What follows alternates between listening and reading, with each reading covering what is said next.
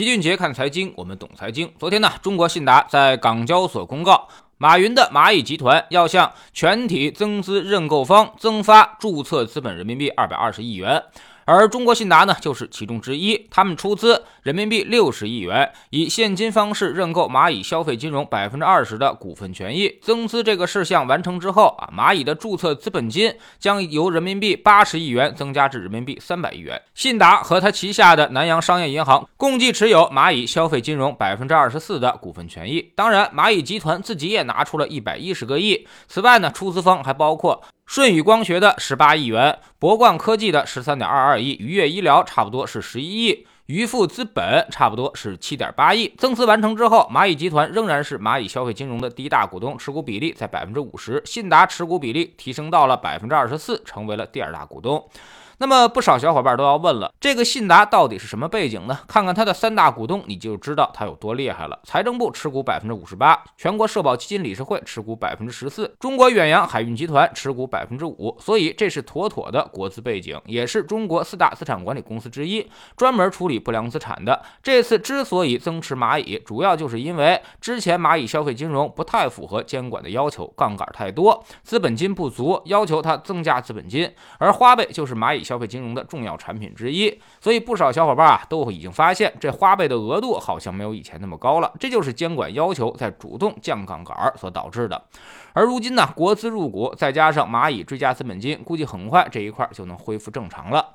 自打那次著名的演讲之后，马云几乎就从公众视野中消失了。要成为科创板第一股的蚂蚁集团也折戟沉沙，上市计划搁浅，甚至各种传言都开始纷至沓来。再结合今年的反垄断的要求啊，其实不少小伙伴都很慌张，说在支付宝和蚂蚁里面的基金有没有风险呢？当时老齐就给大家做了明确的判断，没啥风险，问题不大。蚂蚁这个事儿啊，我们也早就预计到了这个结果，国资会逐渐的进入，持股比例会逐渐的提升。这次中国信达。其实只是开了个头而已，后面还会有更多的国资进入蚂蚁集团，因为蚂蚁这块金融业务的影响力实在是太大了，现在是两大支付渠道之一，又是最大的金融 APP。每天都汇集几万亿，甚至是十几万亿的资金，所以蚂蚁这一块肯定会逐渐转变它的性质，才能够保证国家的金融安全。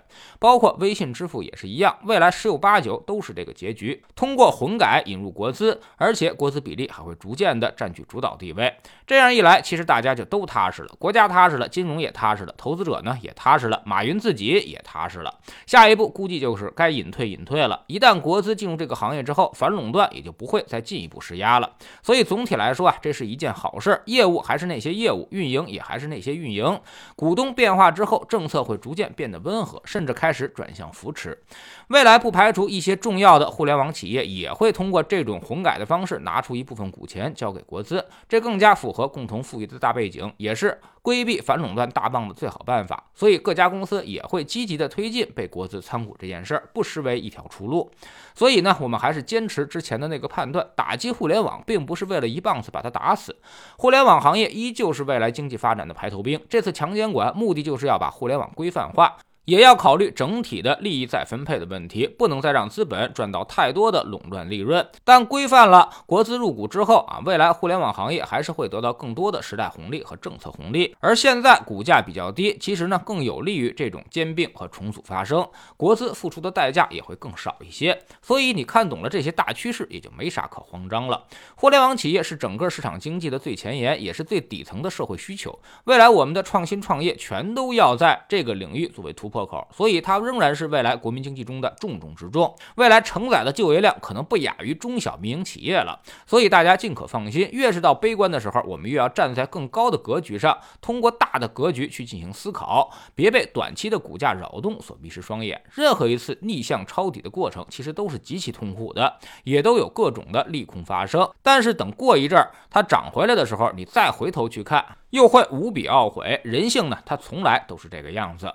在日星球秦杰的粉丝群里面，我们经常听到一句话，叫做“别人贪婪我恐惧，别人恐惧我贪婪”。这话谁都会说，但是真正做到的没几个。现在就是一个别人恐惧的时候，那你到底该不该贪婪呢？大多数人恐怕现在都认怂了，会有很多的借口。但其实任何一次逆向投资，其实都是这个样子。大家都不敢的时候，恰恰是胜算最大的时候，风险也是最低的时候。我们总说投资没风险，没文化才有风险。学点投资的真本事，从下载知识星球找齐俊杰的粉丝群开始。我们不但会给出结论，还会告诉你逻辑和原因，让你自己掌握分析的方法和技巧。新进来的朋友可以先看《星球置顶三》，我们之前讲过的重要内容和几个风险低但收益很高的资产配置方案都在这里面。在知识星球老齐的读书圈里，我们正在讲《大钱细思》这本书。昨天我们讲了，你到底是价格投资者还是价值投资者？那么在股票下跌的时候，你们的反应会完全不同。大部分人都坚持天天看盘、看报价，但其实这是一个非常坏的毛病。对于大多数投资者来说，一点好处都没有。你看盘越是频繁，你可能损失就会越多。下载知识星球，找老七的读书圈，每天十分钟语音，一年为您带来五十多本财经类书籍的精读和精讲。您现在加入之前讲过的两百二十多本书，全都可以在星球读书圈置顶二找到快速链接，方便您的收听收看。喜马拉雅的小伙伴可以在 APP 顶部搜索栏直接搜索“齐俊杰的投资书友会”，老七每天讲的市场策略和组合配置，以及讲过的书都在这里面。读万卷书，行万里路，让自己获得提升的同时，也可以产生源源不断的投资收益。欢迎过来体验一下，给自己一个改变人生的机会。